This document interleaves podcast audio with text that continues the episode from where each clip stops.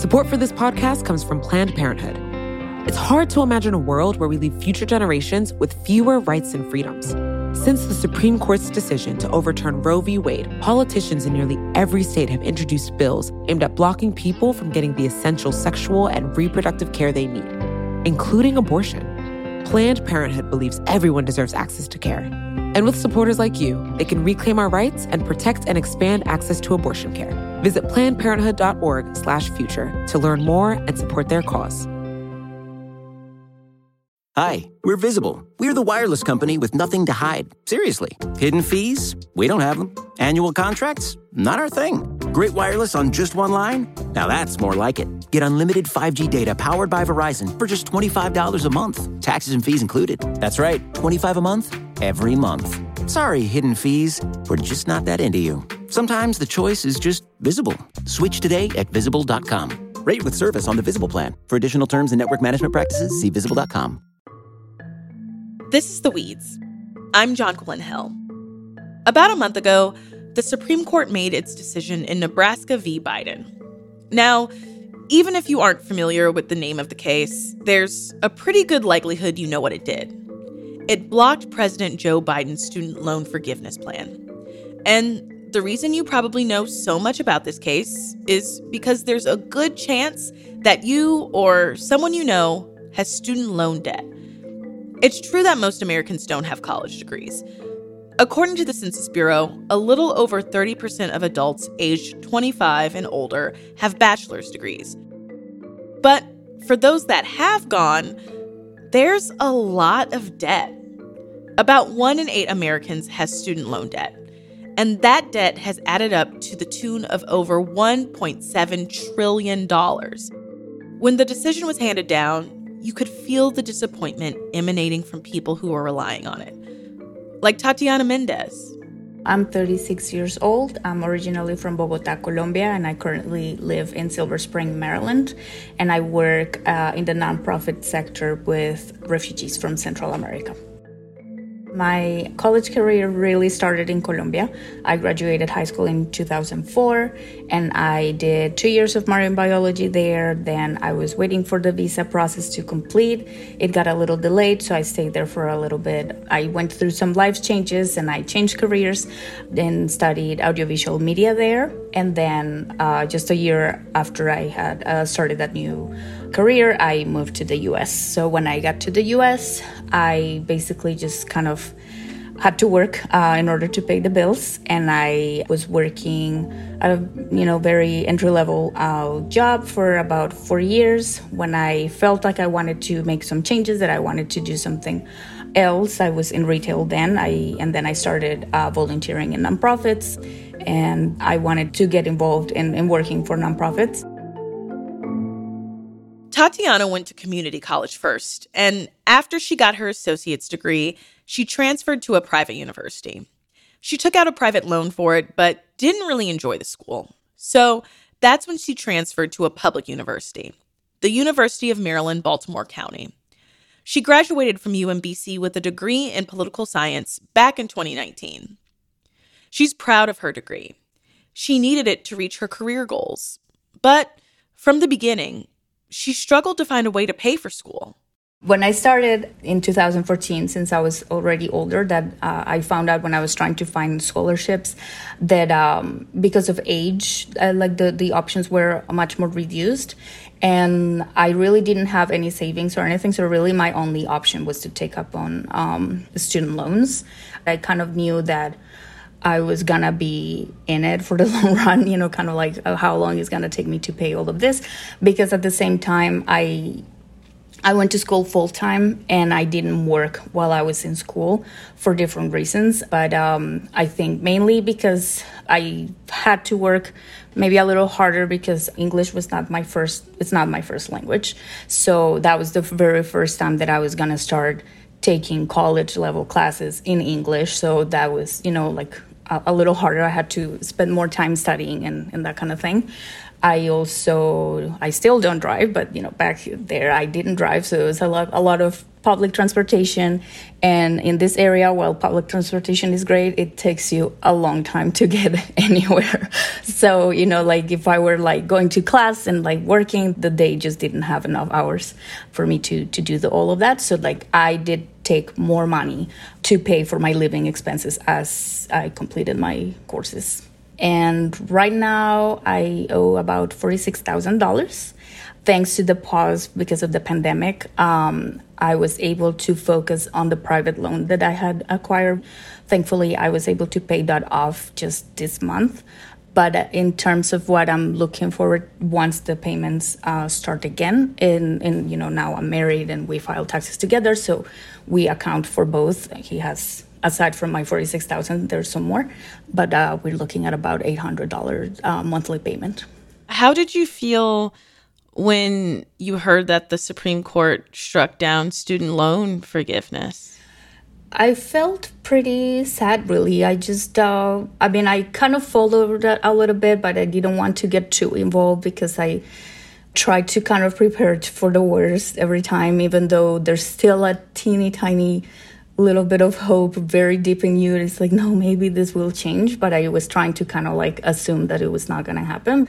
And I understand that I took a responsibility when I took the loans out, but it was at the same time, it didn't really feel much of a choice because I didn't really have like, okay, take the loans or I'll, this other route will give you education for free. Like I wanted education. I realized I needed to go, you know, to get my college degree and that was my only option to take up on loans. So it doesn't feel like a choice. And that's kind of like what makes me feel like why would anyone stop others from benefiting from something, even if they didn't benefit themselves?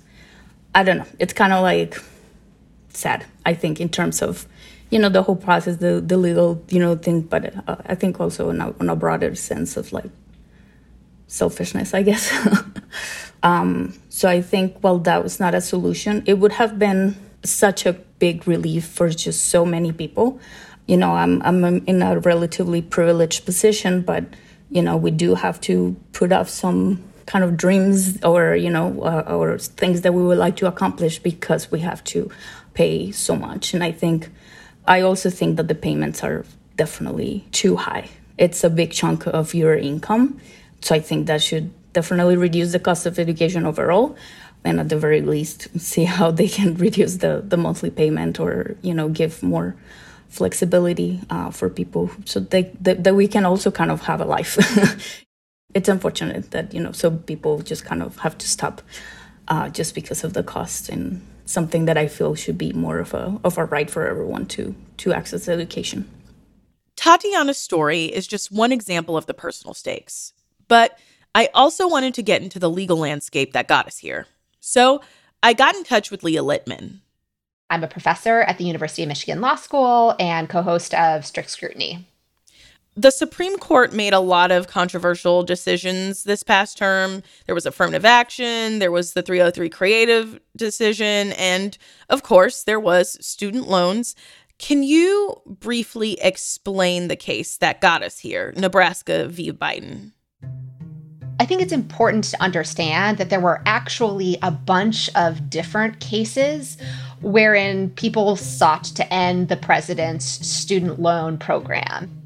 And actually, in addition to Biden versus Nebraska, on the same day that the Supreme Court issued that opinion, they also decided another opinion, Department of Education versus Brown, which involves some individual plaintiffs who sought to end the student loan program. But the case in which the court actually ended the student loan program was Nebraska versus Biden. And it's captioned that way because the plaintiffs in the case, the people who are actually challenging the program, were a group of Republican led states. And the Republican Republican led states because under the Supreme Court's cases, some earlier cases had suggested maybe states should or would have an easier time establishing what's called standing, which is the ability to have a federal court hear your case at all. And in order to have standing, plaintiffs are supposed to say, I have an injury in fact that's caused by whatever the program is I'm challenging. Here, the states argued they had an injury in part because Missouri had set up MOHELA, which was a student loan servicing program and Missouri argued if you end the student debt of all of these borrowers, then that's going to result in MOHELA closing out the accounts of students who no longer have any loans. And if they close their accounts, then MOHELA won't actually be able to get any money from servicing those accounts. That will cost MOHELA money, and that is an injury to us. And under that theory, the Supreme Court said, You're right, we can hear this case. And they used it to blow up the president's student debt cancellation program. Could you go into the ruling that the Supreme Court made? What what was their reasoning in this being unconstitutional? Technically what the Supreme Court said is the president's student debt cancellation program is illegal because it's not authorized by federal law or federal statutes. So there's a federal law, the HEROES Act, that authorizes the Secretary of Education to waive or modify certain terms of federal education law in the event that the president declares a national emergency. And what the Supreme Court said is that statute that authorizes, you know, the waiver or modification of certain provisions of federal education law does not authorize the cancellation or elimination of student debt, but only the modification of the terms under which it is offered. So basically, they concluded the student debt cancellation program violated federal statute because the federal statute didn't give the president the authority to cancel student debt. That sounds like such a narrow ruling. I mean, because the HEROES Act, which, you know, was instated after 9 11, is still law, but they're saying it's just this particular act they can't do. So it sounds narrow in that sense, but I think you have to read the case both in light of its reasoning, which could extend to other statutes, as well as with a series of other cases in which the Supreme Court has given really cramped interpretations to federal laws empowering, you know, executive officials, agency heads, or administrative agencies to take some action. So in this case, you know, what they did is they invoked something called the major questions doctrine, which is, as Justice Kagan called it in dissent, a judicially invented, made up rule that the court uses to say, even though this federal law as maybe like best read might authorize the president or secretary to do this, we, Supreme Court, are going to say, no, it does not, because we think the regulatory program is just too big. It's major. And therefore, we're going to require Congress to specifically authorize it. So that reasoning even though the court is ostensibly like applying it to this particular statute and this particular regulatory program, is something the court has used across several different statutes and several different regulatory programs. So I don't think it came as a surprise to many of us, whether watching the court closely or not, that this iteration of the Supreme Court decided to get rid of student loan forgiveness. But I am curious, in your opinion, what's wrong with this interpretation of the HEROES Act? Two things. First, putting aside the major questions doctrine for a second, the statute authorizes the secretary to not only modify the federal education guidelines, but also to waive them. And to waive something is you know, to eliminate it, to like let it go entirely. And I think that the Supreme Court's opinion in Biden versus Nebraska made a huge deal about the word modify and was like, well, you can't eliminate something and call it modifying it. But that's never the federal government's argument in this case. They said, we're waiving student debt. And the Supreme Court just minimized the word waive by choosing to focus on the word modify in order to get to this result. So I think that they just played fast and loose with what words in the statute they were focusing on. Second, the major questions doctrine, I think, is hugely problematic because that's basically just a rule that says the court can ignore the meaning of statutes, you know, when the court doesn't like the results because one political party is raising a stink about what a president of the other party has done. And it just can't be the case that federal laws don't allow, you know, administrative agencies or presidents to do big significant things that benefit a lot of people just because, you know, one group or another is unhappy about it.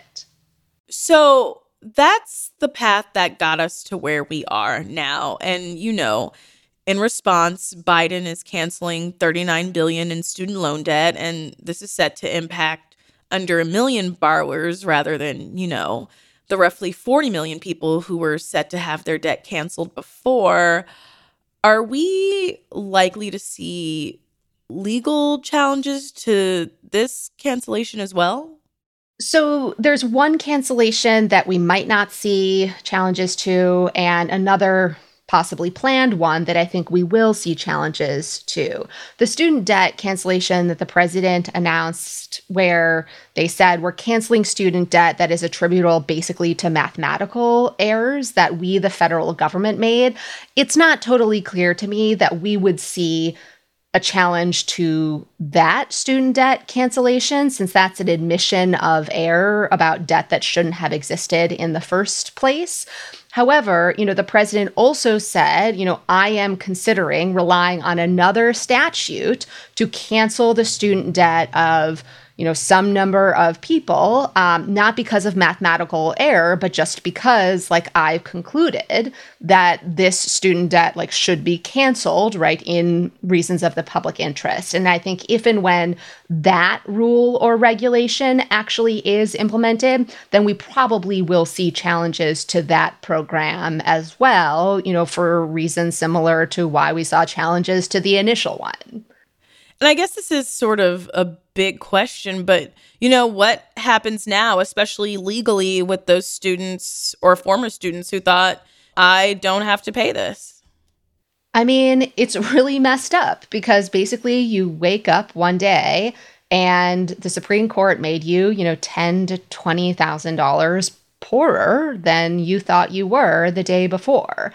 And I think the administration is, you know, trying to find other paths to providing that relief. But at the end of the day, you know, this Supreme Court and the Republican controlled lower federal courts are still going to stand in the way of any Democratic president pursuing major initiatives through administrative agencies. Like this court is just extremely hostile to that. And so I think we are likely to see future challenges to plans that try to accomplish, you know, a similar result using other legal means.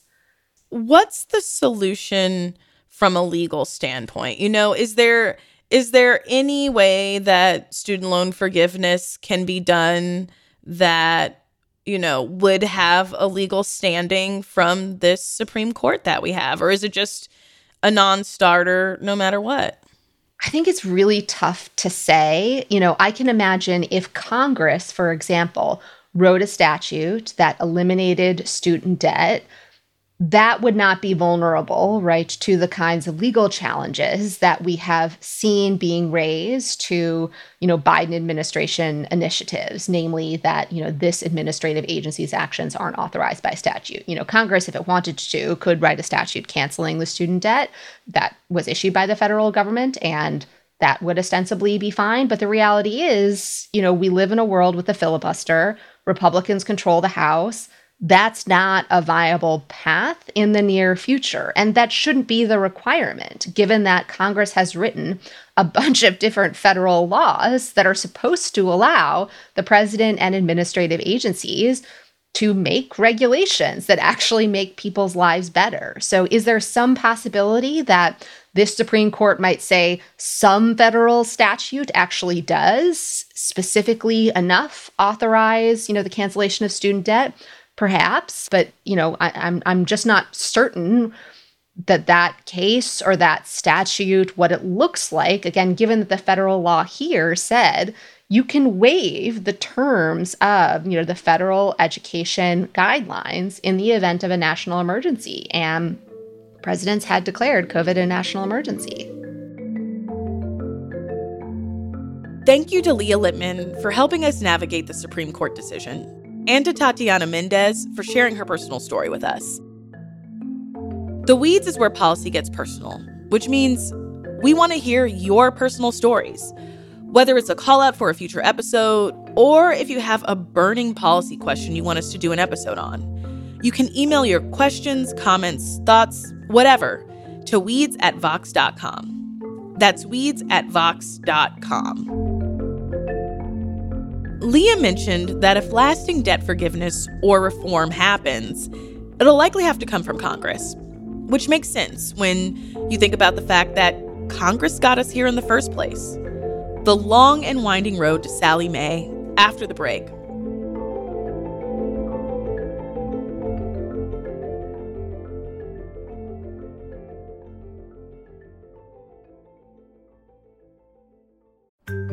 Support for the Weeds comes from Not Another Politics podcast from the Harris School of Public Policy.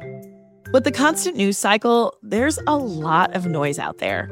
Opinions are plastered all over social media, pundits are throwing out hot takes without any sort of context, and it's only getting worse as we dive farther into election season.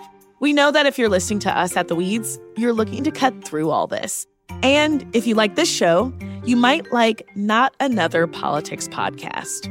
Not Another Politics podcast is produced by the University of Chicago Harris School of Public Policy. They want to take a research and data approach to analyzing hot button issues and offer perspectives that go beyond the headlines. They cover a wide variety of topics in their episodes, but a few recent episodes that you can listen to include a deep dive into why women are underrepresented in US politics or whether or not we can believe political surveys. You can listen and subscribe today at harris.uchicago.edu slash NAP. That's N-A-P-P.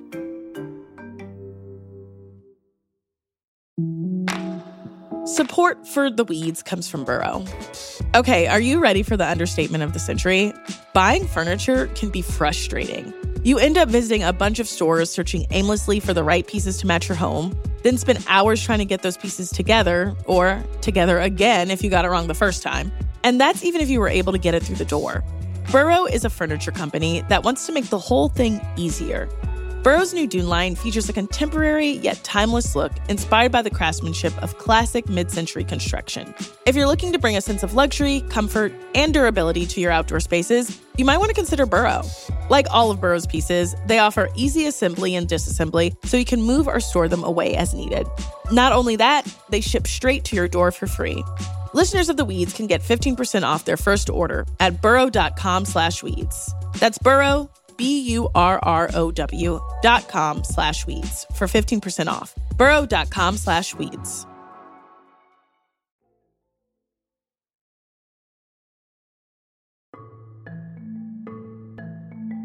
This is The Weeds. We're back. And before the break, we talked about the recent SCOTUS decision that ended the Biden administration's student loan forgiveness program. But all of this started long before the pandemic one of the first instances of the government assisting with higher education was the GI Bill, which made grants available for most soldiers coming home after World War II. But it was a different kind of conflict that gave us loans as we know them today. To dig into that history, I made a transatlantic call to Josh Mitchell. I am a reporter for the Wall Street Journal in London. My book is called The Debt Trap How Student Loans Became a National Catastrophe. The long path to the student debt crisis started on a Friday in October 1957. Until two days ago, that sound had never been heard on this earth. It's a report from man's farthest frontier, the radio signal transmitted by the Soviet Sputnik, the first man made satellite as it passed over New York earlier today. That created sort of a crisis in Washington a lot of members of Congress, including Lyndon Johnson, became very concerned that the Soviet Union was starting to overtake us in the space race. And so within a year, they passed the first student loan program. And that's really how the government got into the business of student loans. They wanted more students to go to college to become scientists and engineers so that we could retake the lead in the space race. That's so interesting that it was this idea of like, okay, we have to prepare Americans so that they can fight in this Cold War or, you know, participate in the space race or work on nuclear power. Like that was the driving force to make the government say, hey, maybe we should fund people going to school. I think this is a very important point. There was a debate back then, as there is now, about should everyone go to college. President Eisenhower, who was a conservative, he really wanted to limit, you know, how many people would be covered under this program. He felt that education policy was the realm of the states, that Washington should have a very small role in helping people go to college. He wanted this to be a temporary targeted program to have maybe you know tens of thousands of people get access to loans to be able to go to college and you know the goal at this point at least in his eyes was to specifically boost the ranks of scientists and engineers so that we could reclaim the lead in the space race in the cold war as you say but then you had the, the democrats in congress who wanted something much broader they felt that it should not just be a limited temporary program but that if you were poor, if you were disadvantaged, regardless if you wanted to be a scientist or an engineer, you should have access to go to college. Why should college just be the realm of the middle or upper middle class? And so they passed this temporary program, but very quickly it expanded. And that discussion still goes on these days. So that program was called the National Defense Education Act. Can you tell us about how that worked? So, the National Defense Education Act is where Congress approved a lot of money that they gave directly to colleges, and then the colleges themselves could choose which students got loans. The colleges were essentially loan officers. They decided who needed the money, who should get the money. And so there was obviously a lot of discretion and there was a lot of subjective calls on the part of colleges about who got the money.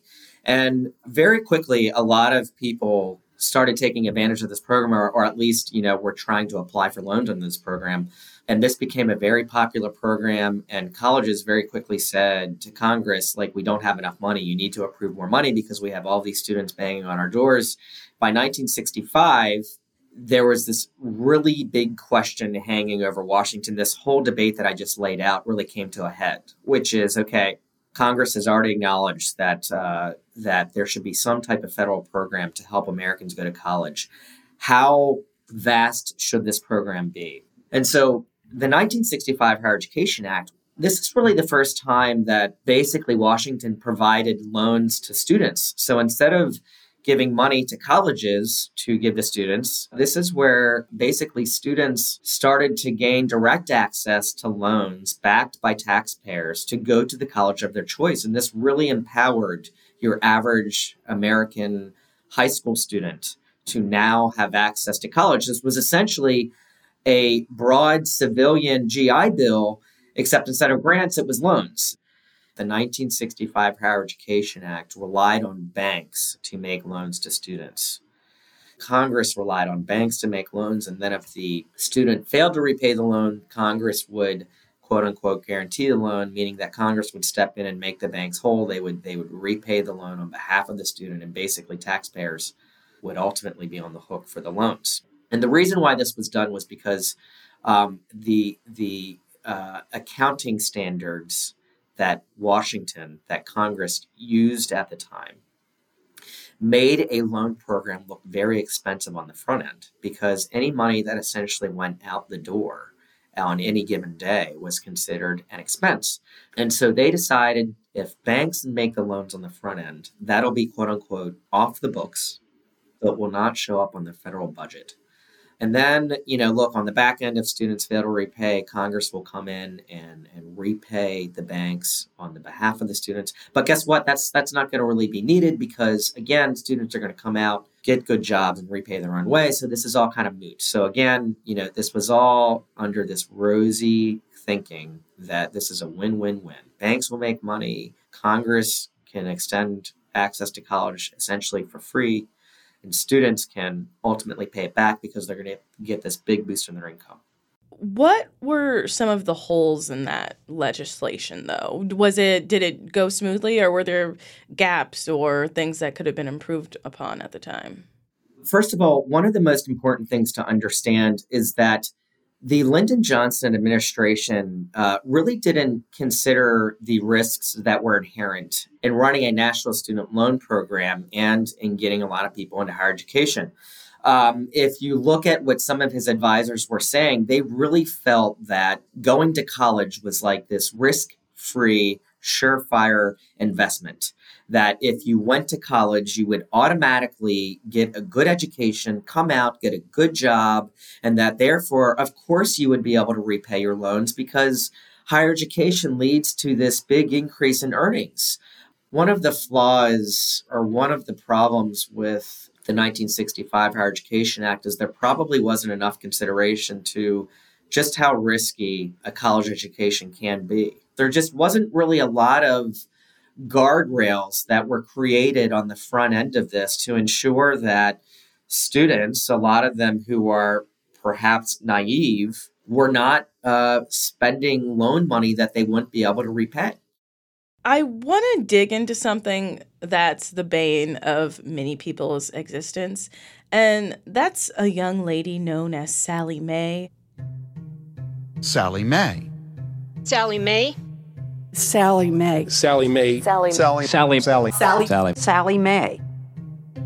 How did that institution come to be, and what exactly does Sallie Mae do other than shake people down for repayment? So, Sallie Mae is a really, really interesting beast that was created by Congress in 1972. Congress had, when they created the student loan program, had said, look, we will attach a 6% interest rate to student loans, meaning that once students come out of college, we will require them to pay the banks 6% interest on their loans.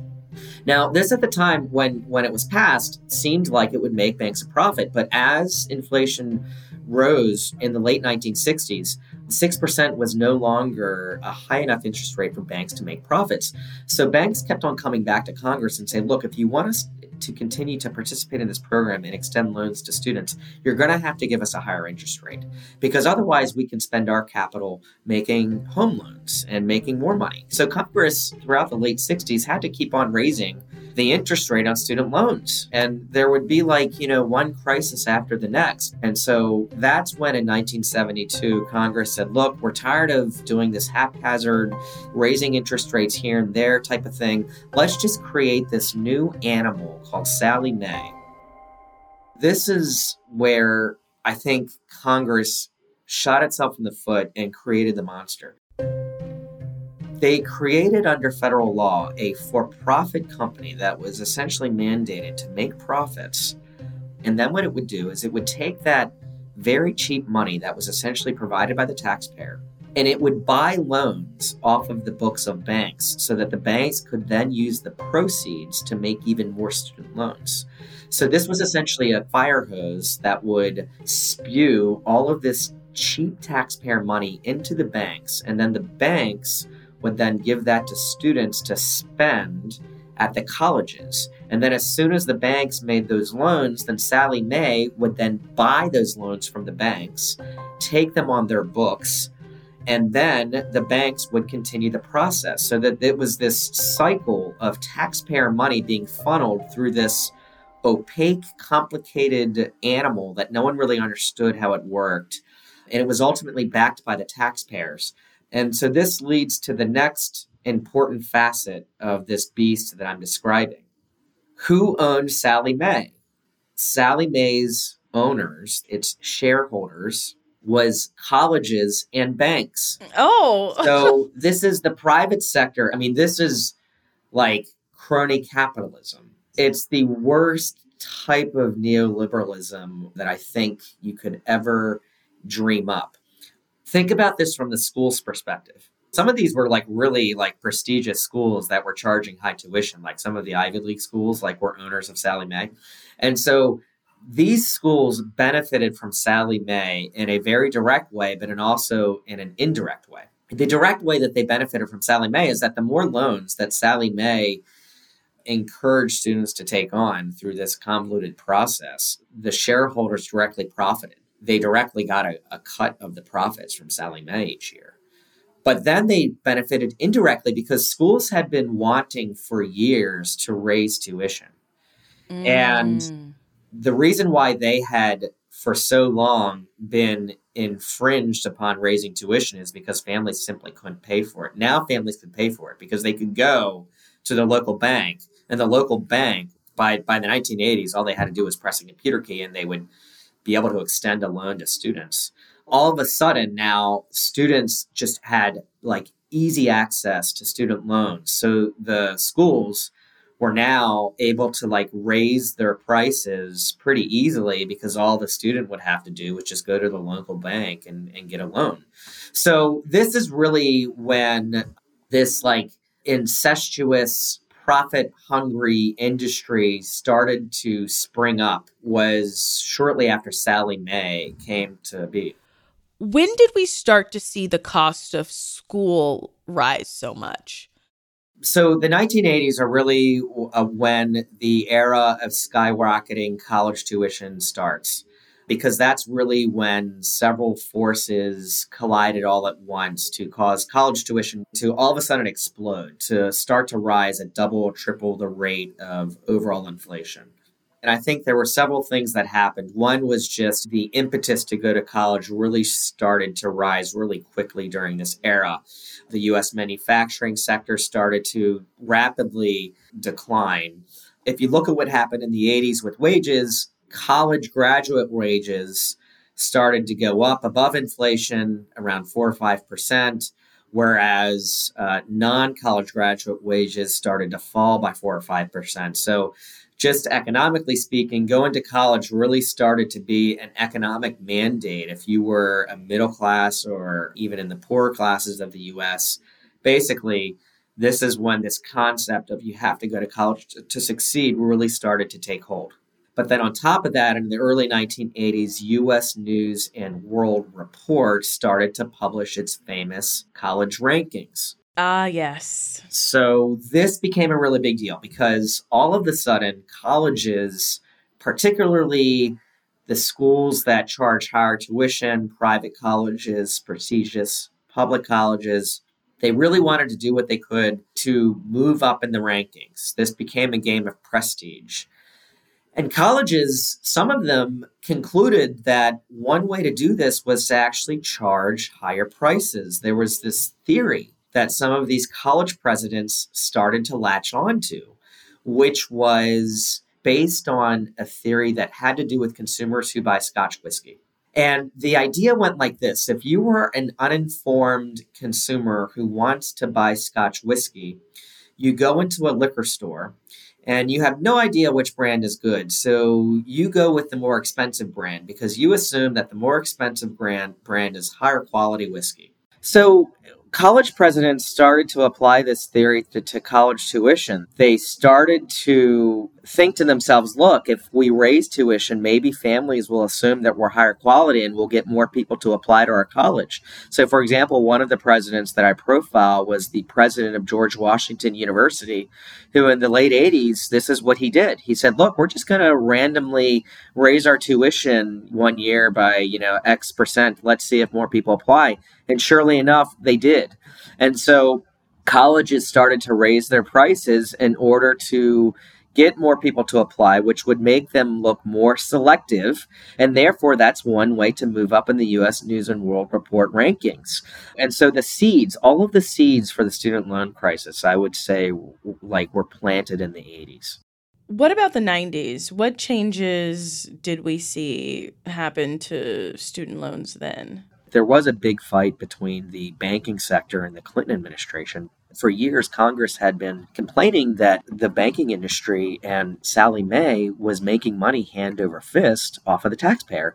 And so this idea started to take hold among experts in Washington of why don't we just cut out the banks and let's just have the Treasury Department make loans directly to students? Because if we reform our accounting standards, we could do so in a way that won't make a loan program look so expensive on the front end. And so Congress reformed its accounting. it made the role of banks essentially obsolete. So Bill Clinton comes in office and he essentially proposes to kill off the bank participation in this program and just have the Treasury Department make loans. But the banks had a really strong lobbying force in Washington and Republicans in Congress who were their allies, as well as Democrats, by the way really fought any efforts by the Clinton administration to kill this bank based program. So, from the early 90s onward until the Obama years, you essentially had two loan programs. One was carried out by the banks and the other was carried out by the Treasury Department. And it became a competition between these two taxpayer backed programs. They both kind of competed with each other in terms of which students at which schools borrowed from which program. And so this was a really big battle that took place over the next 20 years. After the break, where we are now when it comes to student loan debt and what the future could look like. Hi, we're Visible. We're the wireless company with nothing to hide. Seriously. Hidden fees? We don't have them. Annual contracts? Not our thing. Great wireless on just one line? Now that's more like it. Get unlimited 5G data powered by Verizon for just $25 a month. Taxes and fees included. That's right, 25 a month every month. Sorry, hidden fees. We're just not that into you. Sometimes the choice is just visible. Switch today at visible.com. Rate with service on the Visible plan. For additional terms and network management practices, see visible.com. We're back. This is The Weeds, and we're talking with Josh Mitchell about the past and the present of student loan debt. My college experience was really shaped by the financial collapse in 2008. I graduated from high school a year later, and the economy loomed large as my classmates and I thought about what waited ahead of us after graduation. I wanted to know how the Great Recession impacted the way we go to school and how we pay for it, too. So, you know, everything I just described was kind of like the was how the seeds were planted. And then it was really around 2007 or so that the actual student loan crisis really exploded. When the economy crashed in 2008, you had millions of people who were out of work.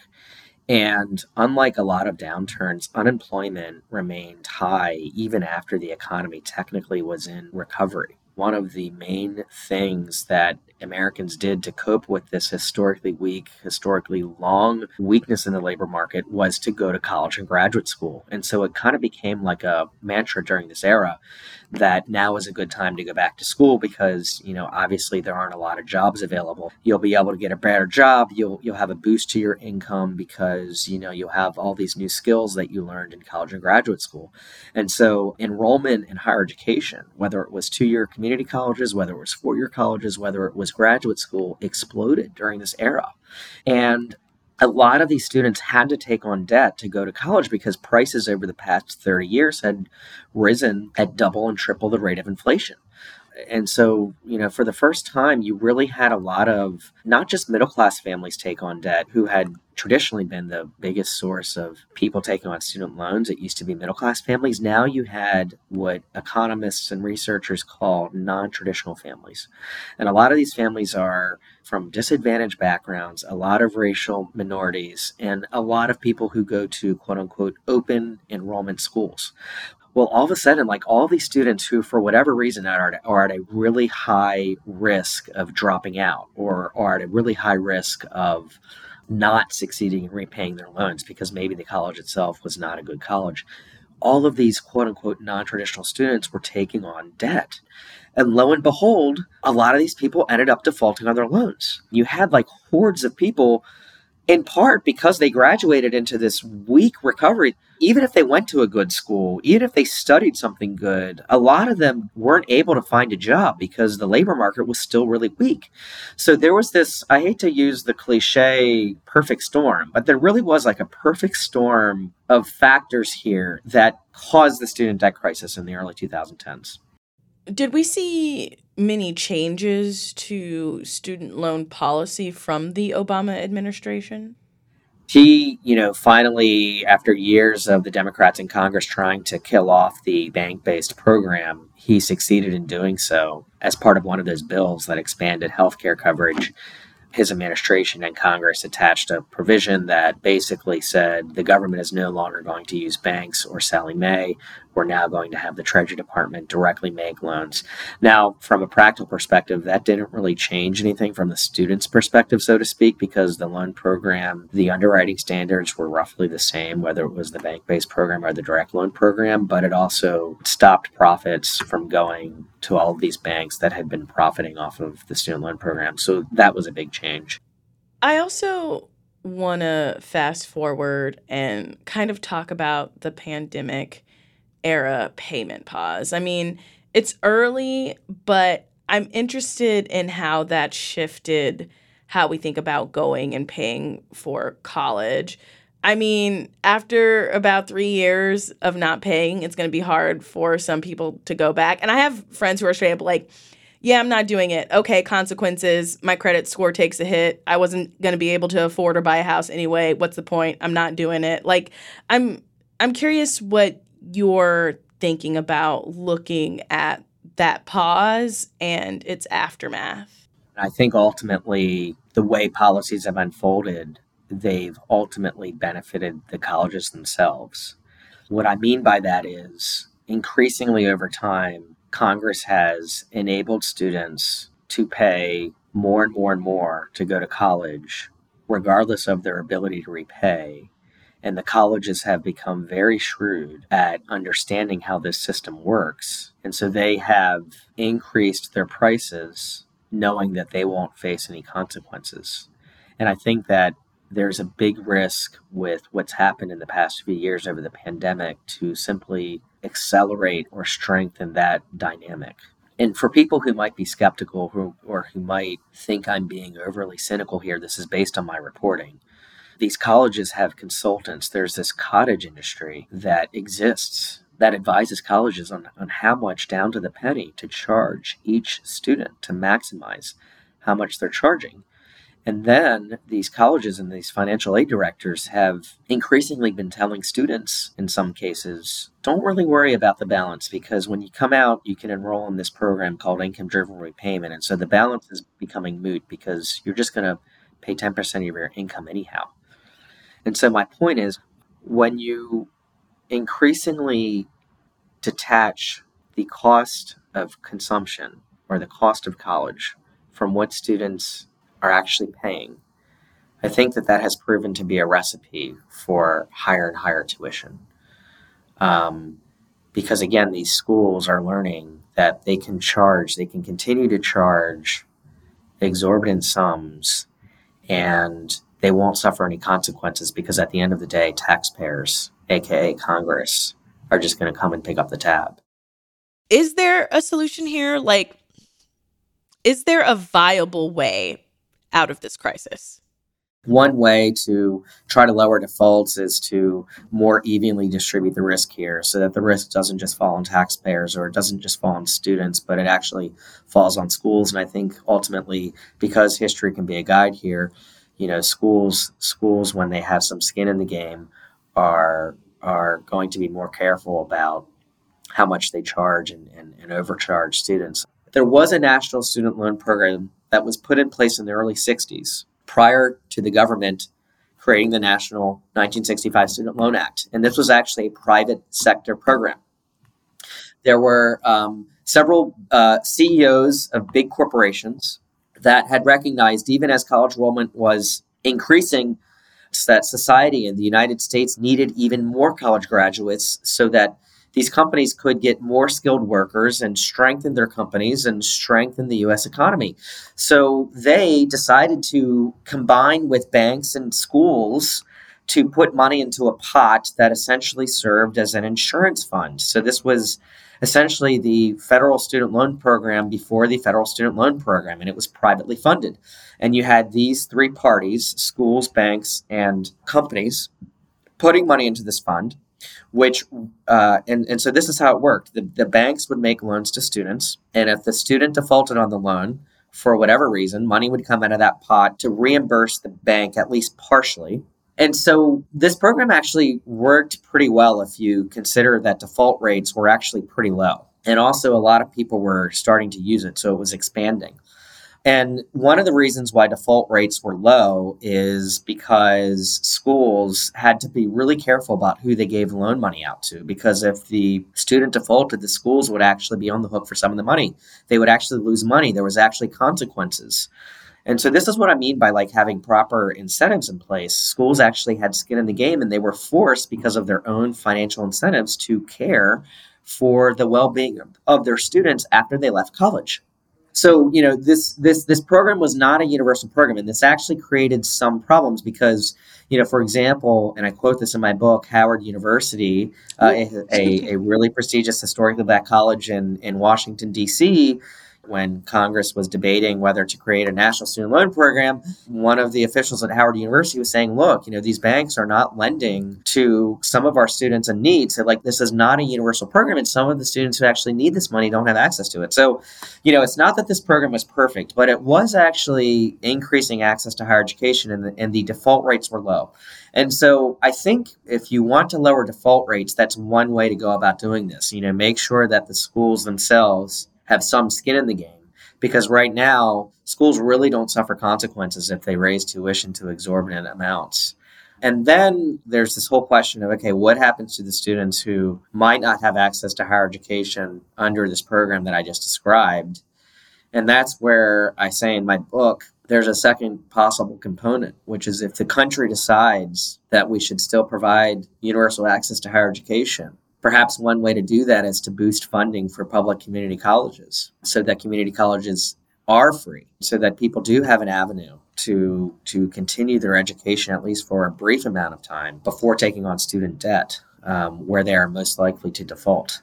I think ultimately, if we move away from this idea of you have to go to the most prestigious college, the most expensive college, or else your career is doomed. I just don't buy into that. And, and part of that is from personal experience, but I just also think that going to in-state public schools is, is, is a great way to get a college education at, at a cheaper price than going to some of these other schools. I don't want to say that you shouldn't go to a private school. So like ultimately that's everyone's personal choice.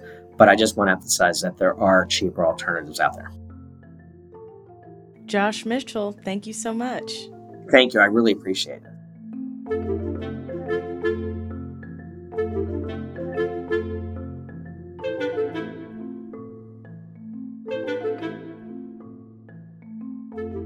That's all for us today. Thank you to Tatiana Mendez, Leah Litman, and Josh Mitchell for joining me. Our producer is Sofi LaLonde.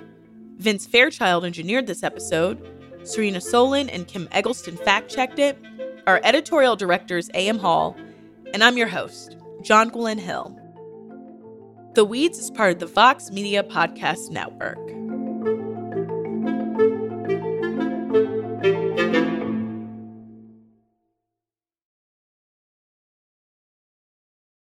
Hi, we're Visible. We're the wireless company with nothing to hide. Seriously. Hidden fees? We don't have them. Annual contracts? Not our thing. Great wireless on just one line? Now that's more like it. Get unlimited 5G data powered by Verizon for just $25 a month, taxes and fees included. That's right, 25 a month every month. Sorry, hidden fees. We're just not that into you. Sometimes the choice is just visible. Switch today at visible.com. Rate with service on the Visible plan. For additional terms and network management practices, see visible.com.